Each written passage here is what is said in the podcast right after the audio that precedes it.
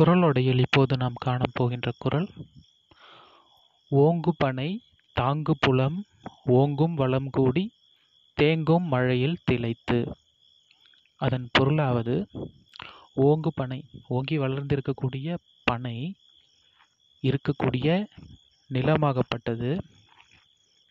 ஓங்கும் வளம் கூடி வளம் கூடி வளர்ந்தும் வளரும்.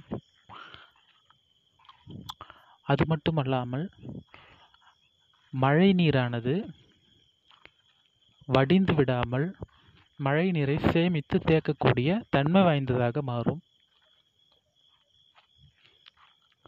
அந்த இடமே வளத்தில் செழித்து திளைத்து இருக்கக்கூடியதாக மாற்றம் பெறும் என்பதே அதன் பொருள்.